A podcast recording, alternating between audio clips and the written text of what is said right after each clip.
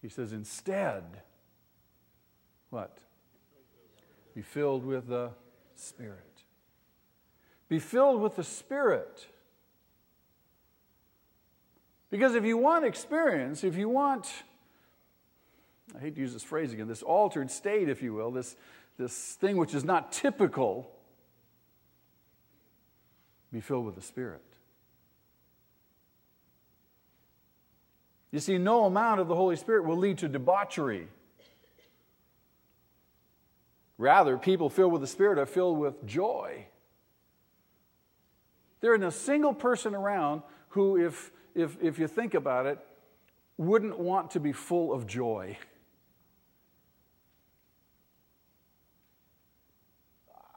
I just, I just want to, I want to wake up in the morning and be joyful, not miserable. People filled with the Spirit are people who are full of thanksgiving to the Lord. Because they acknowledge Him. They, they know that every good gift comes from His hand. They know that He has ordained everything in their life. And they trust Him. Even the challenges, even the trials, even the difficulties, God has ordained these things. I don't know how all that works. None of us do. No, not the greatest theologian can figure all that out, but nonetheless, that's the reality. And we bow before Him and we thank Him and we thank Him for all of His good works in our life, and for His good purpose in our life. Amen? So, a person full of the Holy Spirit, how do you know? Because you're full of joy, because you're full of thanks to Him. A person full of the Holy Spirit is ready to submit in love to Him. But not only to Him, but to other members of the Christian body.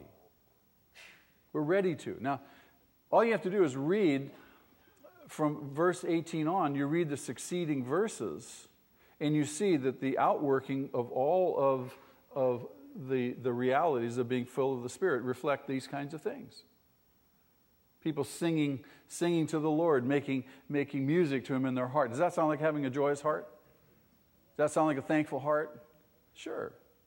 You see the, all the relationships spelled out, and in the, in the relationships uh, marked by a, a submission, a mutual submission, loving submission. Why? Out of reverence for Him. We're submitted to Him, so we submit to one another.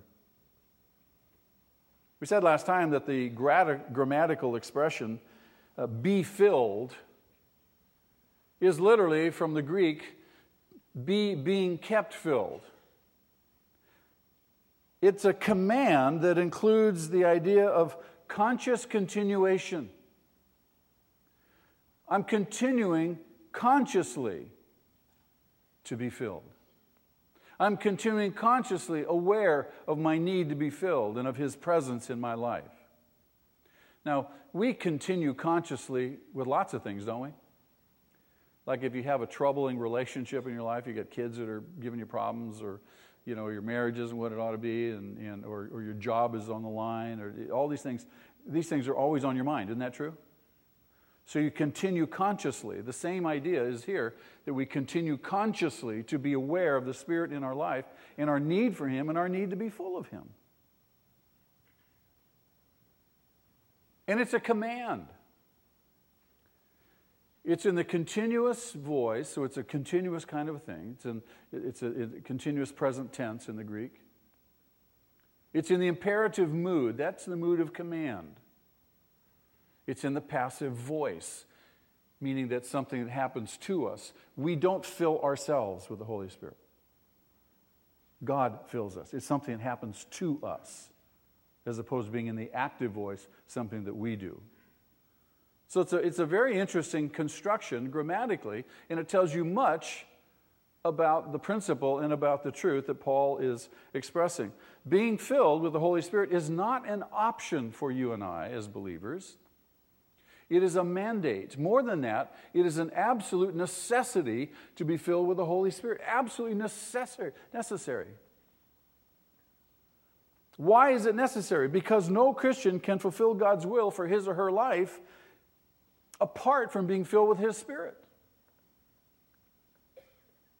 No Christian can even know His will for your life apart from being filled with His Spirit. How many people would really like to know God's will for your life?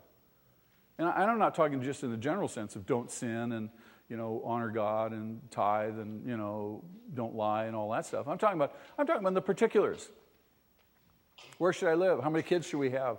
Where do, who should I marry? Uh, you know, what should I do for my life's work? Uh, what's my ministry? How's my all these other questions that that for, for many many Christians they're clueless about and they're just taking a stab in the dark. God means for us to know particularly what His will is. But I submit to you that we will not know those things unless we are first filled with His Spirit. And on top of that, we'll not even be able to do those things, even if you know them, unless you're full of His Spirit. That's why it's imperative, absolutely imperative, to be full of His Spirit. Beloved, if you and I do not obey this first command, we cannot obey any other command of God. It's that simple. You cannot do anything of God's will apart from His Spirit and apart from His power. How many husbands we have? Do you know that you cannot love your wife as Christ loved the church unless the Spirit of God is empowering you and enabling you to do that? You may say you want to, but down deep inside, you will not. Wives, what's the, what's the S word? How many it's your absolute delight to submit to your husband, even when he's being unreasonable? You don't even have to grind, grind, tighten your jaw and do it.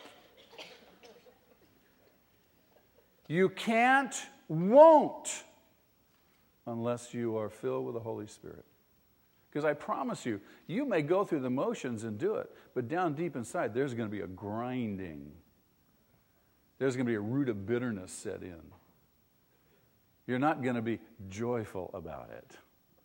You may know you should be. You may work hard to try to be, but I promise you, you will not be. And it's just going to wear on you and wear on you. And at some point, you're going to snap.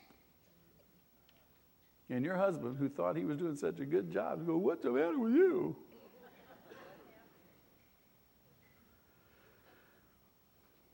If we don't obey this command, to be being kept filled with the Holy Spirit, we can't obey any other command of God. You're just going through the motions. It's all wood, hay, and stubble. It'll all be burned up on the day of judgment. There is no more practical, no more necessary command in all of Scripture than this one for believers to be being kept filled with the Holy Spirit. Is that important to know? I mean, let that just grab you. There is no more significant, important, necessary command in all of Scripture for us to embrace. This is fundamental. Nothing else is going to make any difference unless you and I are filled with the Holy Spirit on an ongoing basis. You say, well, don't I have the Holy Spirit? Yes. Every Christian, if you're truly a born again Christian, you are indwelt by the Holy Spirit. You have been baptized by the Holy Spirit. You have even been sealed by the Holy Spirit. Paul uses that language. But unless you are filled with the Holy Spirit, you will live in spiritual weakness, spiritual retardation, spiritual frustration, and ultimately spiritual defeat. That's just the reality of things. It takes God's grace, God's power, God's Spirit living in us to live the Christian life. We're not just religious people, we're different. And it takes God's power in us to live this life. This continuous aspect of being kept filled involves a moment by moment submission. What does it involve? Moment by moment submission to the Spirit's influence and to the Spirit's control. It's one thing to be, to be uh, uh, submitted to His influence. Okay, you can influence, but it's a whole other thing to be submitted to His control, isn't it? I may let you have influence over me, but I may not let you control me. I may let you have input into my thought process, but to let you control me is a whole other story, isn't it?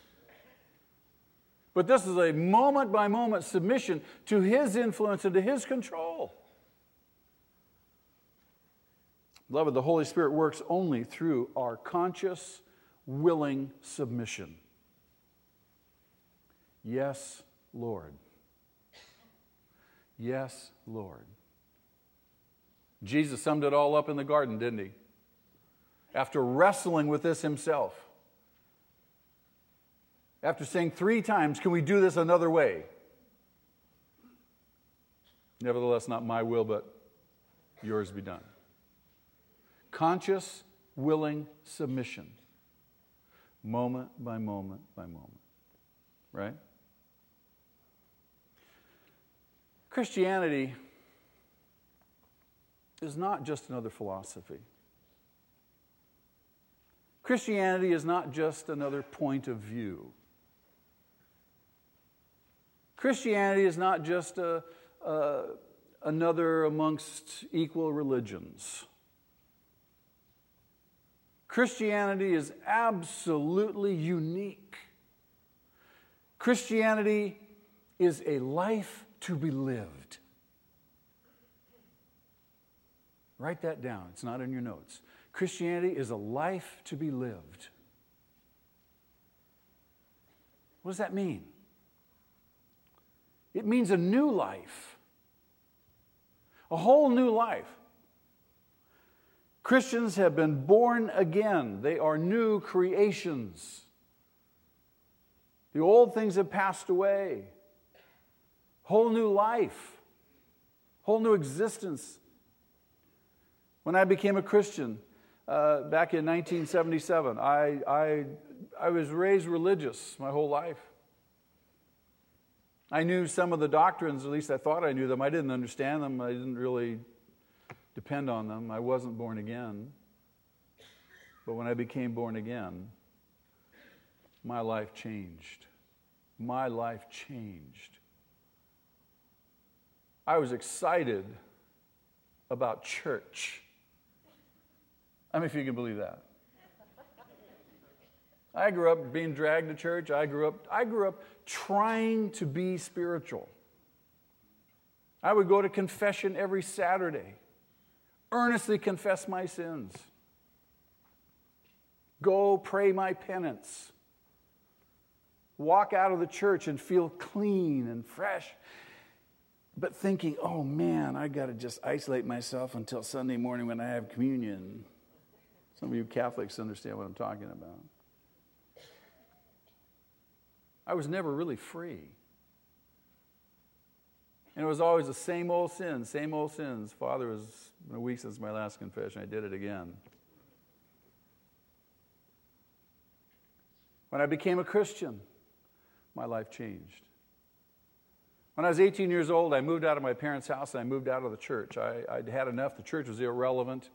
I had enough condemnation and judgment and all that stuff that I perceived. Nuns and the priests had told me I was going to hell. I thought if I'm going to hell, I'm going to go and deserve it. I'm really going to, I'm not just going to go to hell for some little sins. I'm going to go do big sins. And I did. I lived a very licentious life for the next 12, 15 years until God got me. I couldn't stand church. I was bored with it. My mom says, Go to church. Ah. When I got born again, man, I couldn't, you couldn't get me out of here. I was in this building every time the doors were open. I was one of the last ones to leave. I couldn't get enough fellowship. We didn't have many church back then, but we had some Bible studies, and I got involved in some Bible studies and met some wonderful people who, who were really instrumental in, the, in the, the, the marking of my life in those early days. I was a new creature. I went to my friends and my family. I said, I'm born again. I'm born again. I was excited. They said, We're happy for you. happy you found somebody who works for you. Leave us alone. I was undaunted, managed to alienate them all.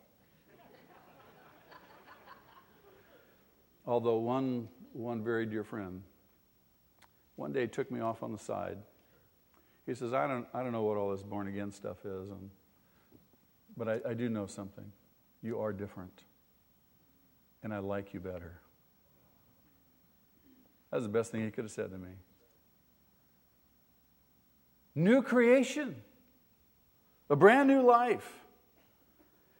And this new life is, is to be altogether different from the old life. This is what Paul tells the Ephesians.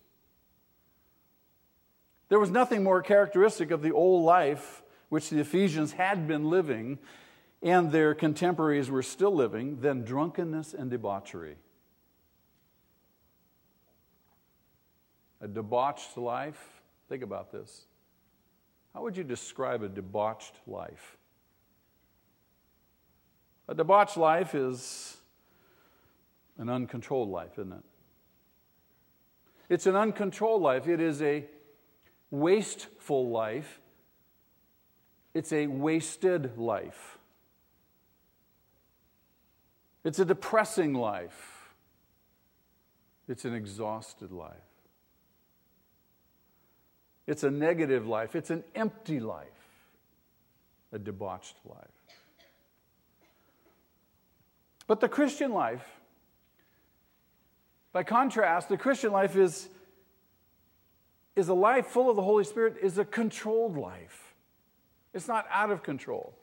It's an ordered life. It's a life that commands respect because of that. The Christian life is a productive life. The Christian life, full of the Spirit, is a life that preserves, conserves, and increases everything that is best in a person. The life full of the Holy Spirit is a stimulating life. It's an exhilarating life. It is a thrilling life, I promise you.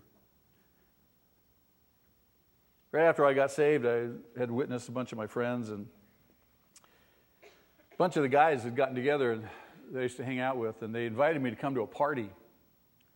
And the party was centered on the theme of uh, the Fiesta de San Fermin in Pamplona, Spain, where we run with the bulls. And a number of us had done that for a couple of years. We went to Pamplona, ran with the bulls. I did that stupidity, almost got killed. I don't know why we do these things.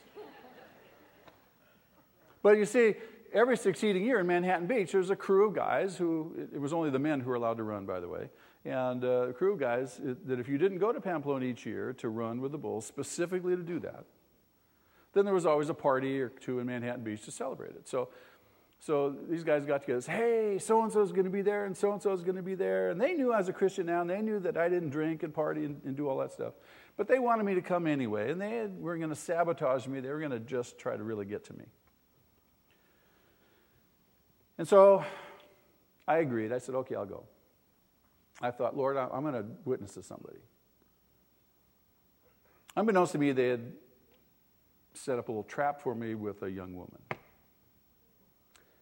So I'm at this party and I'm drinking my 7 Up. and I'm just kind of standing there, minding my own business. This girl comes up, starts talking to me. So we chat for a little bit, and she says to me, gets real close, she says, Can I ask you a question? I'm like, oh. Lord, all right, Lord.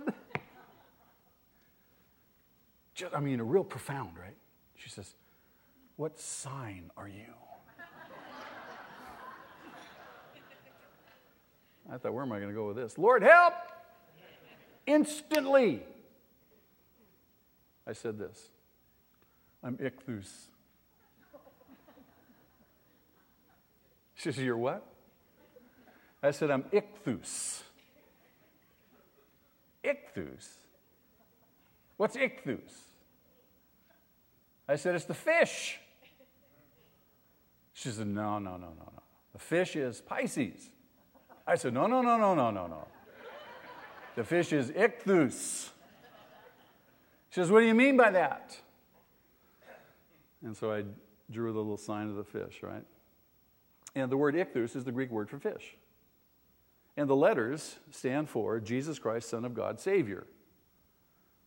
Many of you are familiar with that? You should all be familiar with it, actually. So I said to her, I said, I'm a born again Christian. And I promise you, her response was, Oh, how boring. And I said, Honey, let me tell you something. You don't know, you don't know an exciting life until you become a Christian until you commit your life to Jesus Christ, until you learn what it means to live on the knife edge of faith moment by moment, you don't know what an exciting life. Christian life, boring? Eh. I'm sorry, it is not anything but boring. Amen? Amen? I mean, you wake up in the morning and say, okay, okay, let's go, God.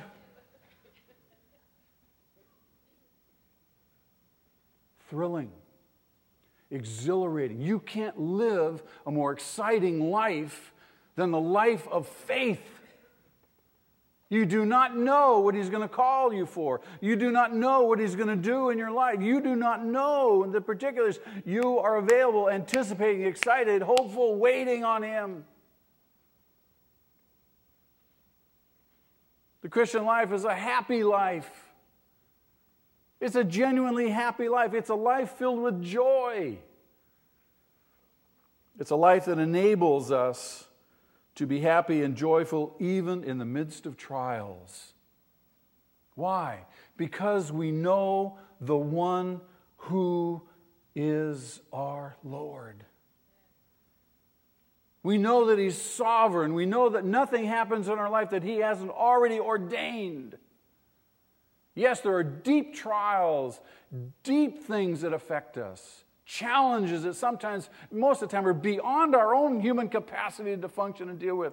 But His grace, He says, is always sufficient. And we can know His joy in the midst of these things. But it depends upon our orientation, doesn't it? It depends upon our orientation. The Christian life is a social life, it's a hospitable life. The Christian life is a communal life. If you're a Christian, you, you love the body, you love one another. That's what the Bible tells us. John says you cannot, you cannot be a Christian if you don't love the brothers. Now, sometimes the brothers can be a pain. You know, sometimes you shake your head and roll your eyes, but the reality is you love the brothers and the sisters. He says, This is how we know we've passed from death to life. We have love for the brothers. If you have not love, you've not passed from death to life. You're still in death. You're still lost. You're still hopeless. 1 John chapter 3, verse 14. Beloved, when Christians are filled with the Holy Spirit, when Christians are filled with the Holy Spirit, we have love. We have a genuine interest in one another. We have a compassion and a desire to help. We are there.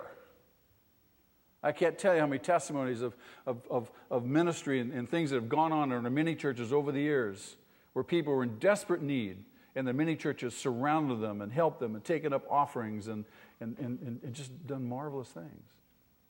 Can we do more? Absolutely. Can always do more, huh? Christians are all together. Bible calls us, he says we're, we are one. We're, we're one body, one family, one community. We're together. We're together in a great and glorious spirit of fellowship, praising the Lord and anticipating what is yet in store for us. What a glorious life. What a glorious existence. The, the early church is described in the second chapter of the book of Acts. How they met together daily in their homes and in the temple courts, and they broke bread together, and they praised God together, and they celebrated together, and enjoyed fellowship with each other. It's a new family, it's a new life. Over the years, I've talked to lots of people come in our church, and They've had no family, nobody. And they come become a Christian and they, and they, they begin to become involved. And, and, and now they have a family. What a wonderful thing. You say, well, can't people do that in any environment? No, not like in the church. Well, if that means, what, if that's what it means to become a Christian, to be a Christian, that kind of life, if that's what it means to be full of the Holy Spirit, then the question arises how does one get full of the Holy Spirit? Okay, you've, you've given me the sizzle, now give me the goods. How do I get there? Now, first of all, you have to remember this is a command, it's not an option. It's a command, it's a necessity to be being kept filled, or literally to continue to be under the influence and the willing submission control of the Holy Spirit. That means that the whole of our personality, our mind, our heart, our will, is under His influence. It's also important to know that this is not some critical experience, not some one time critical second blessing kind of thing. This is a state or a condition in which we are to live always and permanently.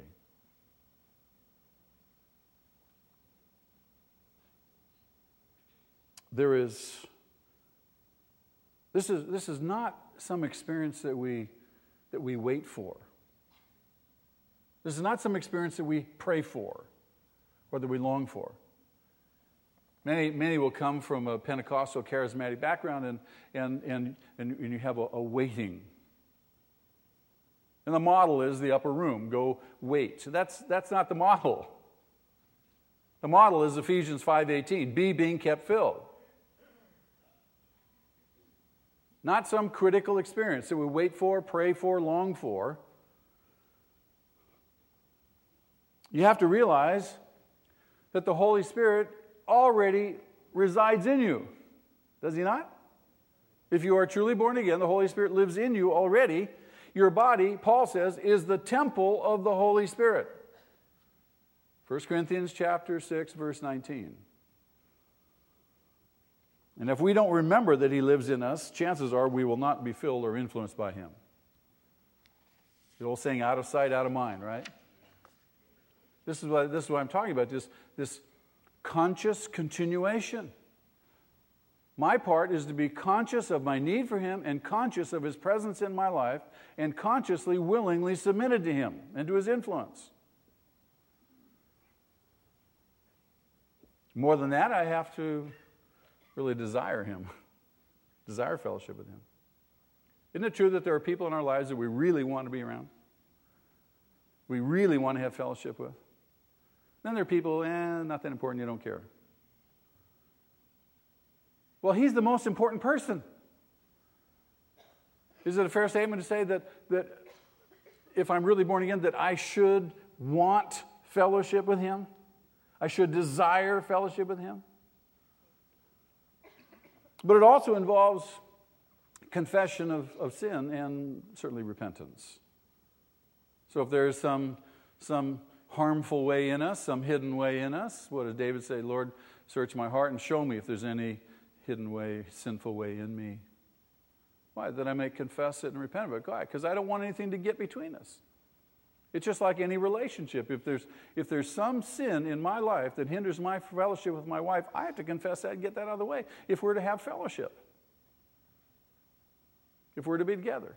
That's true of any relationship, but more particularly, it's necessary for a relationship with God. It involves the surrender of my mind, the surrender of my will, the surrender of my body. Paul says, offer your body as a living sacrifice, holy and pleasing to Him.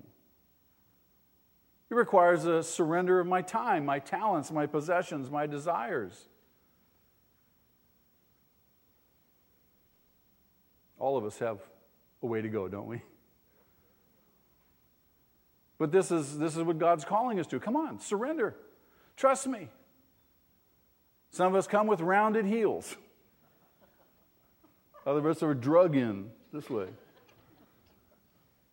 Willing submission. To be filled with the Holy Spirit requires simply death of selfishness.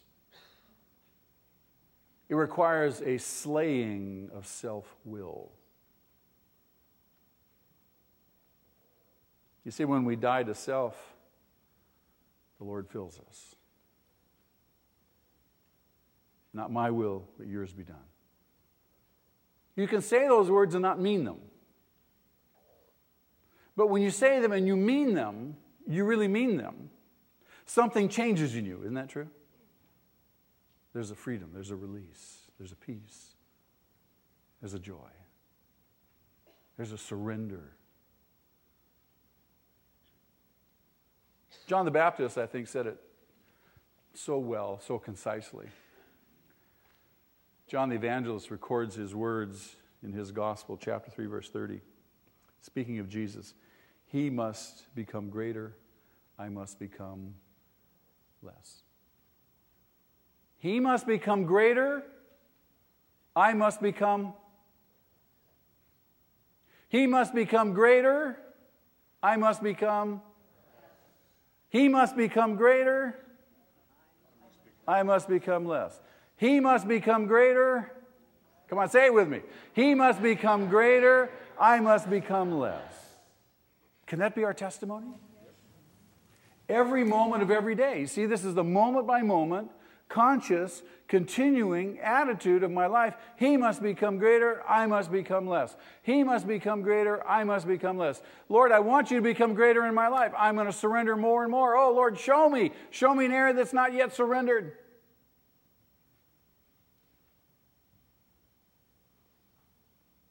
Paul puts it this way in uh, Galatians chapter 2, verse 20. And, the, and these are marvelous words. He says, I have been crucified with Christ. I've been crucified with Christ. I no longer live, but Christ lives in me. Does that sound something like he must become greater, I must become less? I no longer live. This life that I live in the body, I live by faith in in the Son of God, who what? Who loved me and gave himself.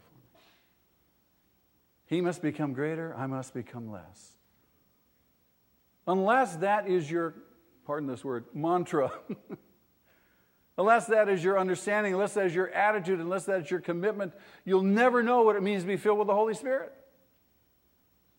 You can know doctrine, you can read your Bible, but none of that is going to matter, really. Really. Paul gives us another command in uh, Colossians chapter 3 verse 16. He says, "Let the word of Christ dwell in you meagerly."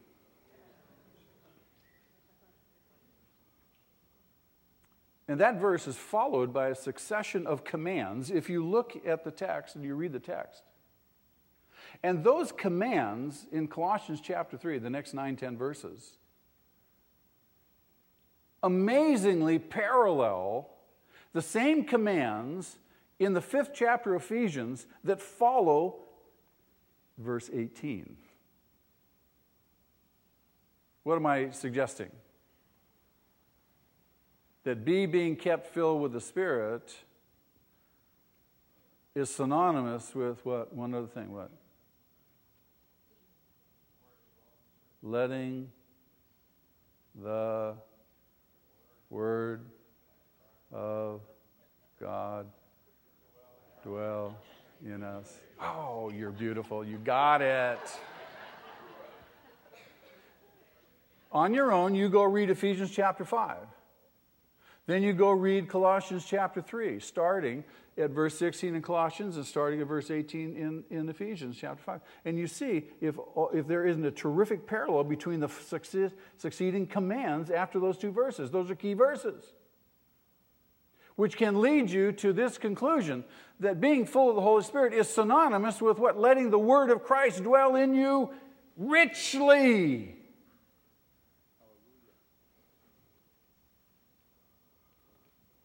To be filled with God's Spirit in effect, then, is to be filled with His Word. Why? Because it's the Word of the Spirit. And as we're filled with God's Word, God's Word begins to what? It begins to affect how we think, it begins to control our thinking. And as our thinking is, so is our behavior, so is our action. Proverbs says, as a man thinks, so is he. And we thereby become more and more under the Spirit's influence and control. Again, Romans chapter 12, verse 2. Paul writes this Be changed, be transformed, be metamorphosized. That's the real Greek word. Be metamorphosized by the what? Renewing of your, your nous, your mind.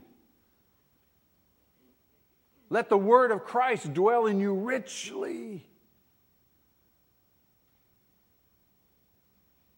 Peter is a great example of this. Peter's strength lay in one thing. What do you think Peter's strength lay in? What's the one thing his strength lay in? What was it? Know Scripture? Uh, yes and no. Even more general than that. Peter's strength lay in his always seeking to be near, guess who? Jesus. Where did Peter's strength lay? In his always seeking to be near Jesus.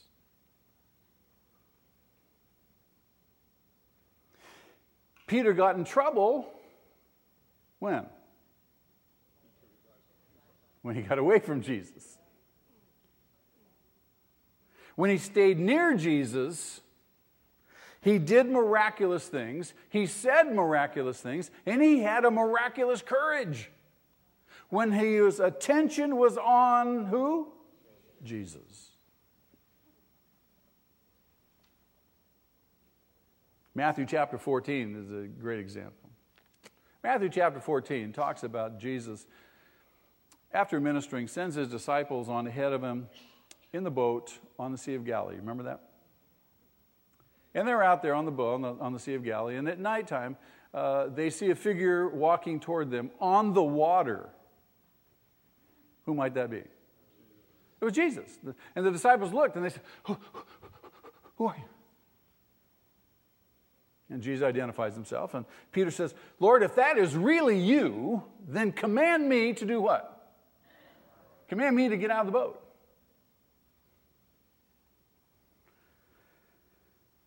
And so Jesus says, What? Come on.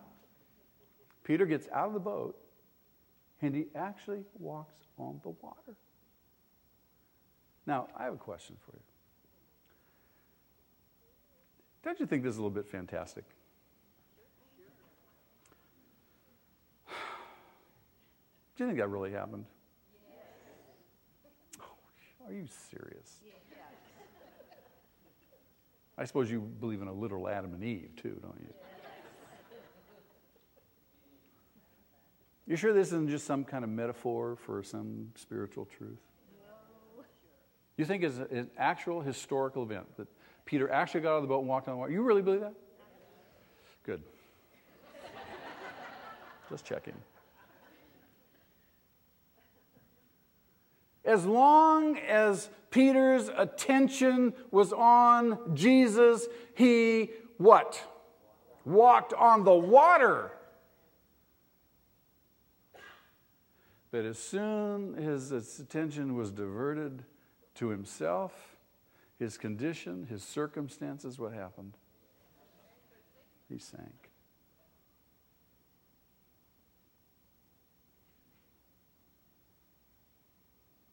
Matthew chapter 16. Another incident. Jesus asked a couple questions. One of, of his, both of his disciples, he said, Who do the people say that I am? You recall that? And the disciples answered back. They said, Well, some say that you're John the Baptist, others say Elijah, and still others Jeremiah or one of the prophets. And then Jesus says to them, But who do you say that I am? Now, and when he asks, asks that question, Who do you say that I am?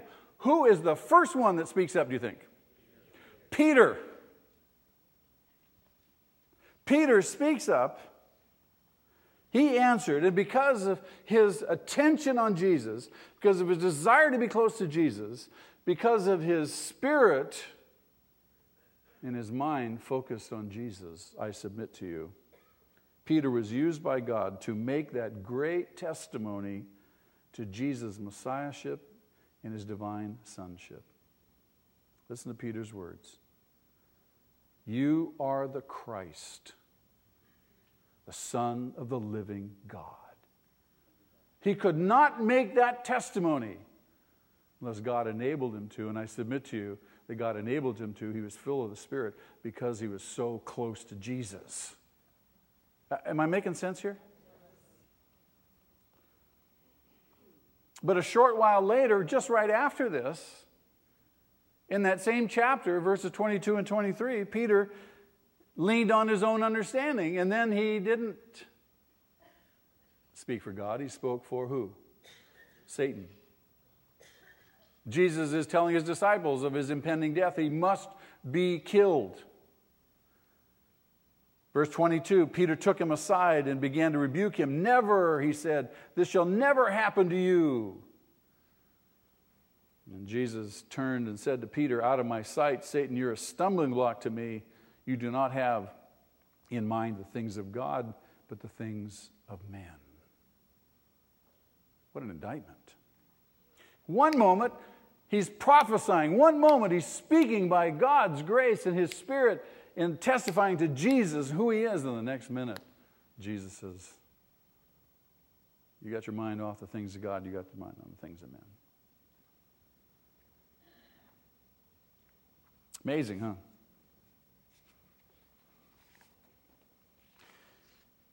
When Jesus was betrayed in the garden and arrested, Peter courageously tried to defend Jesus. What did he do? He whipped out his sword, courageously cut the ear off of the servant of the high priest. You see, when he, when he was near the Lord, he feared no one. But when a short while later he found himself separated from Jesus, he did not have the courage even to admit knowing Jesus. What am I suggesting? We need to be full of the Spirit. We need to draw close to Him. We need to desire. We need to be consciously aware of our need and consciously aware of Him. After Jesus died, rose again, and ascended to heaven, he, he sent His Holy Spirit to indwell His disciples as He had promised. Book of Acts is the record of that. Peter found himself full of the Holy Spirit. Peter found himself, again, able to say and to do the miraculous and to have miraculous courage. Acts chapter 2, Acts chapter 3, Acts chapter 4 chronicle those three things. Acts chapter 2, he preaches his very first sermon. He preaches his very first sermon, and 3,000 men get saved. That doesn't count the women and the kids. 3,000 men get saved. That's an altar call. First sermon, right out of seminary.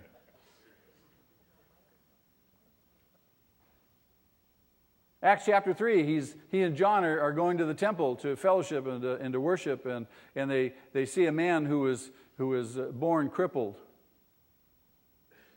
And the man is expecting alms from Peter and John, and Peter looks at him and, and says, Silver and gold have I none, but it what?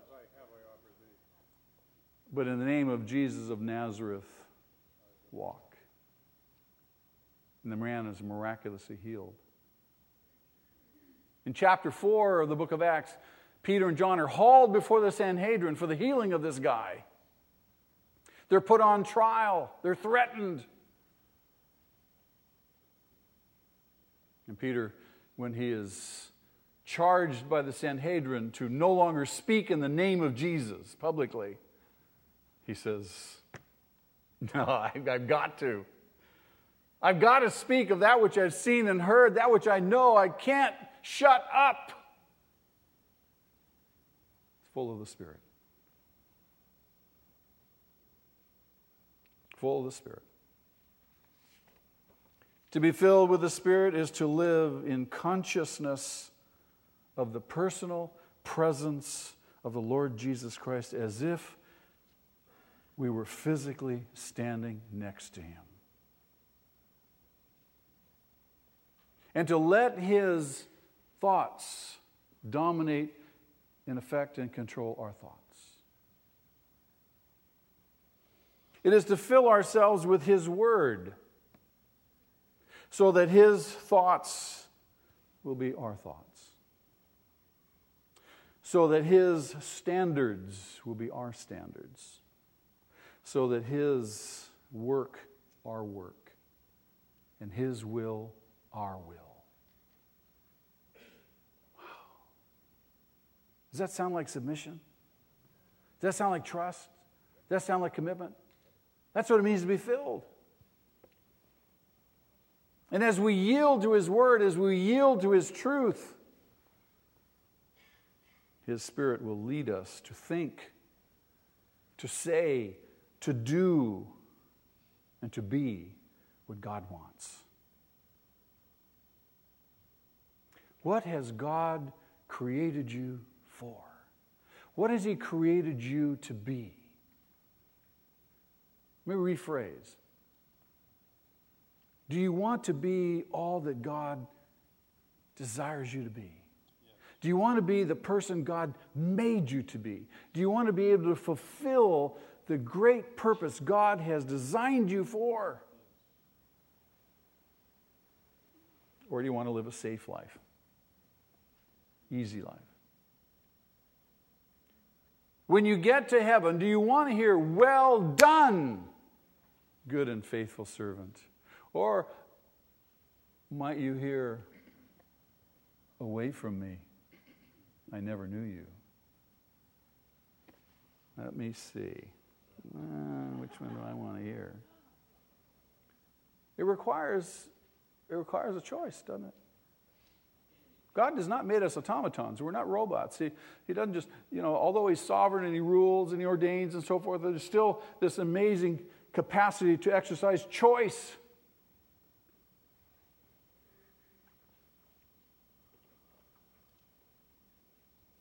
As you yield to Him, you trust Him, you'll find yourself being transformed. Why? Because your mind is being renewed, you'll be changed. You find that you will be conformed to the likeness of Jesus. And you will find that you will actually realize that God is at work in you to do His will. I think God's working in me. Oh, God's working in me. I'm so excited. God's at work in me. You'll realize it. In Ephesians chapter 4, verse 1, Paul says that we should live a life worthy of the calling we have received. Live a life worthy of the calling we have received. Now, now, literally, if you go back to the Greek text, the literal translation is to walk worthily. Live a life, walk worthily. That's the literal word. Walking involves moving one step at a time. Isn't that true? I mean, there's no other way to walk except one step at a time.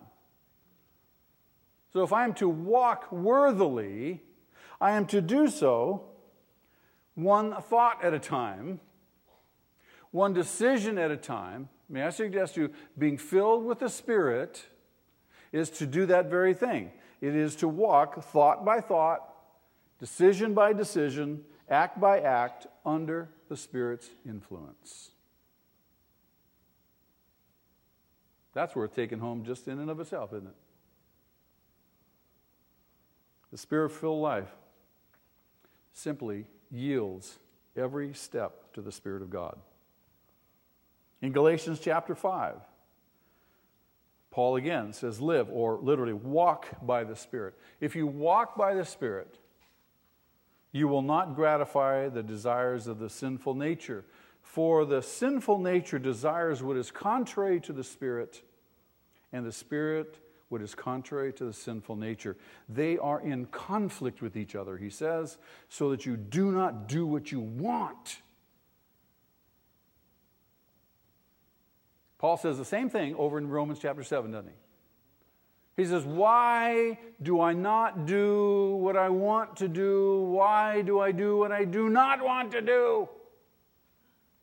Now, that is not a cop out, by the way. I've heard some Christians over the years use that as an excuse. Well, see, Paul couldn't do what he wanted to do. No, that's not a cop out for sin. What is it that you think that Paul wanted to do? What is it that he want? What do you want to do? What are the two great commandments? Love the Lord our God with our whole heart, mind, soul, and strength. Love our neighbor as self. Jesus says all the commandments, all the law is wrapped up in those two commandments, the commandment of love, right? Is it a fair statement to say that Paul, Paul can say, why can't I love God with my whole heart and my neighbor as myself? Is there a battle going on there? He says, No longer I, but it's what? It's sin living in me, in my humanness, in my sarkanos, in my sinful human fleshly nature. He identifies the problem, just like he does over in Galatians here. There's a conflict between our fleshly nature and the Holy Spirit living in us. It's an ongoing conflict. It's just like we're, we're, we're stuck in this prison, if you will. Not being able to do what we want to do. Our flesh, that yet unredeemed part of our humanness that is exposed to an incline towards sin, our flesh is the beachhead of sin.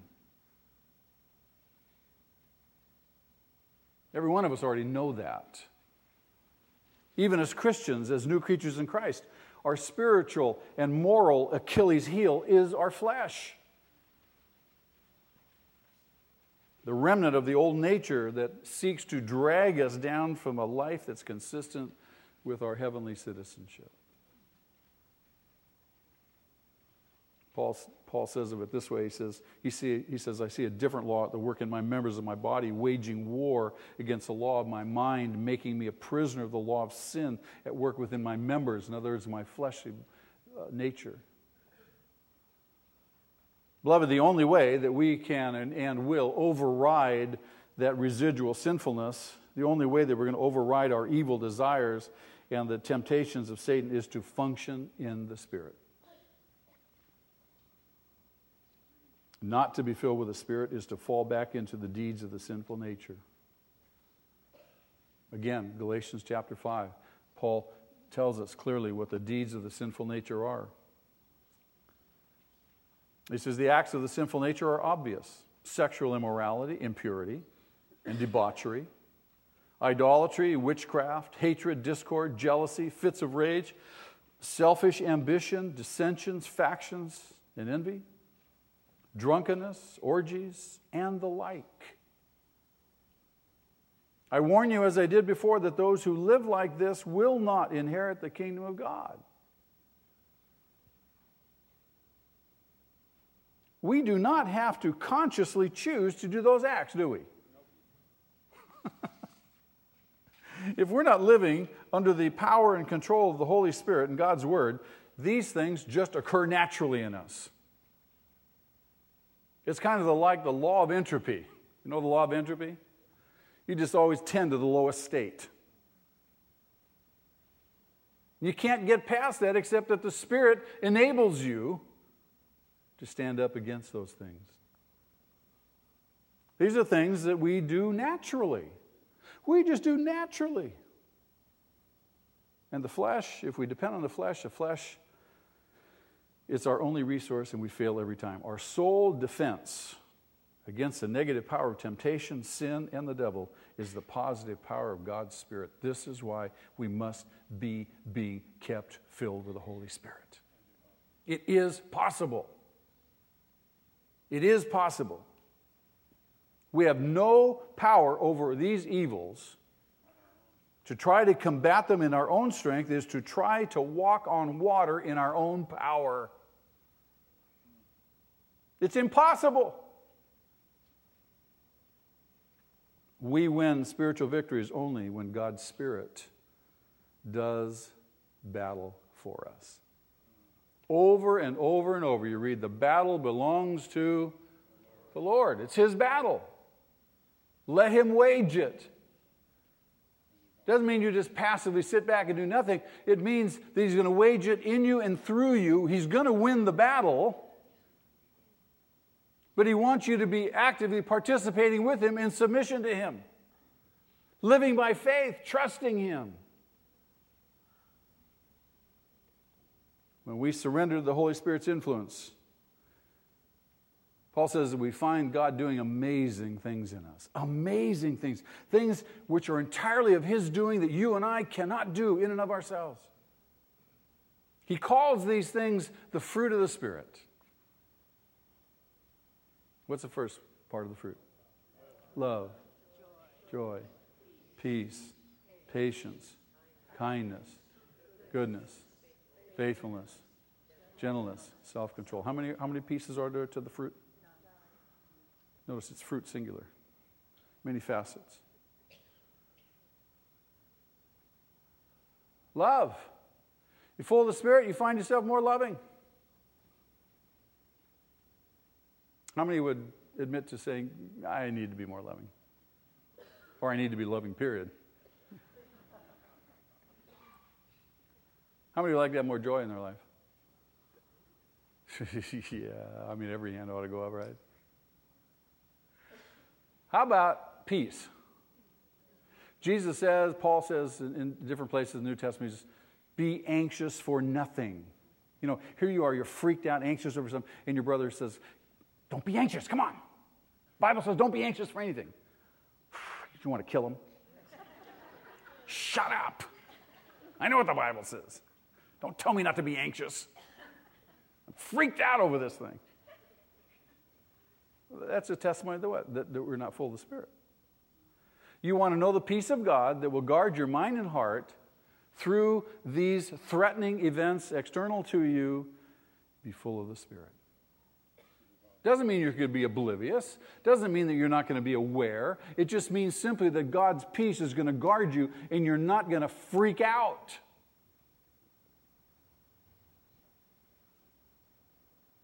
How many would like the next one?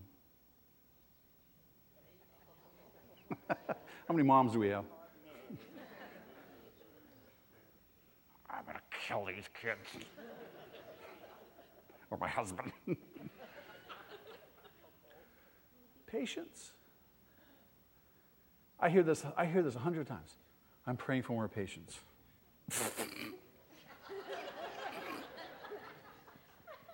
okay. You aren't going to get it unless you're full of the Holy Ghost. You think automatically, well, because trials, God's going to train me through my trials. No, He's not, unless you're full of the Holy Ghost. The trials are just going to beat you and beat you and beat you and beat you.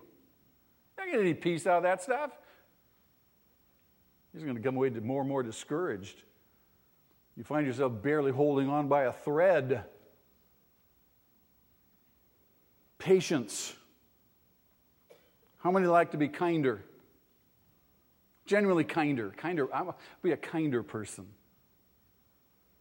How about a gooder person? a faithfuler person. Gentler. How about more self control? Man.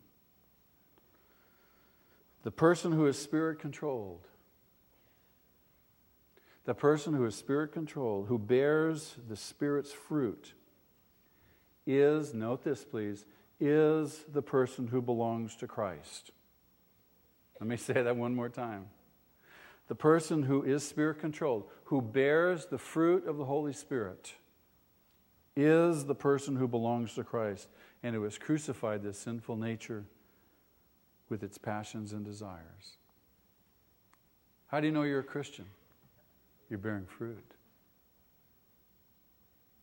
You're bearing fruit. Well, I thought I just had to believe in Jesus.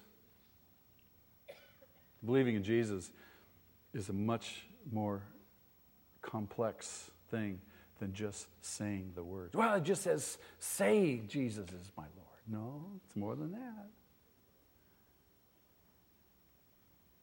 You must bear fruit. If you're not bearing fruit, there's no way that you can call yourself a Christian.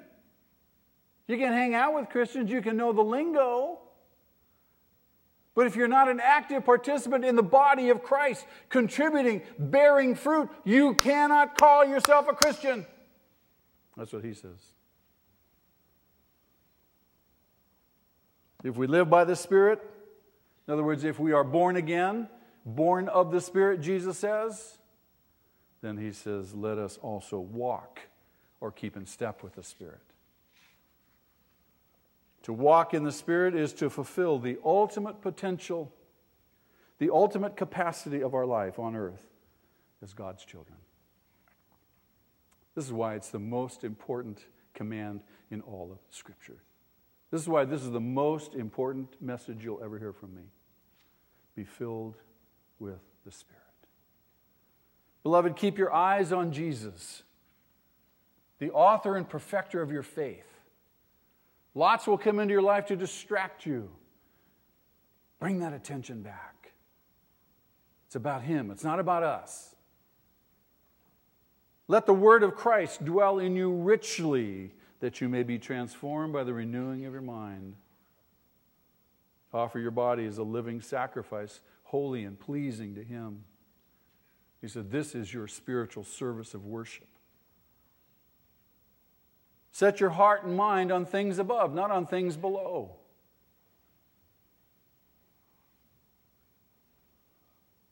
And Jesus' words here I'm the vine, you're the branches. If a man remains in me and I in him, he will bear much fruit. Apart from me, you can do nothing. Nothing. If anyone does not remain in me, he is like a branch that is thrown away and withers. Such branches are picked up and thrown into the fire and burned. Well, Pastor, I thought you said once saved, always saved. No, I never said that. Don't ever lay that at my doorstep. Jesus said, He who perseveres to the end will be saved. He who bears fruit, who shows that he or she is my disciple. Really? Not in name only.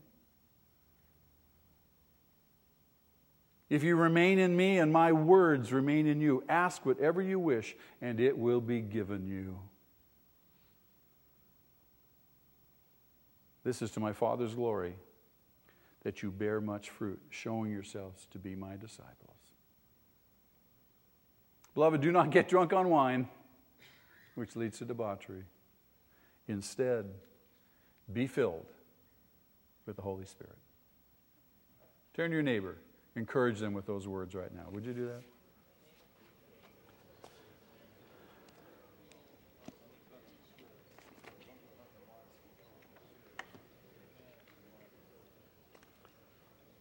I've gone longer than I anticipated, but I have an excuse. We had a baby dedication. We are going to take communion, so I, I beg your patience, and certainly this gives us an opportunity to be filled with the Holy Spirit, doesn't it? Father, as we approach your table, we thank you again for your grace. We thank you, Lord, for your Spirit who lives in us.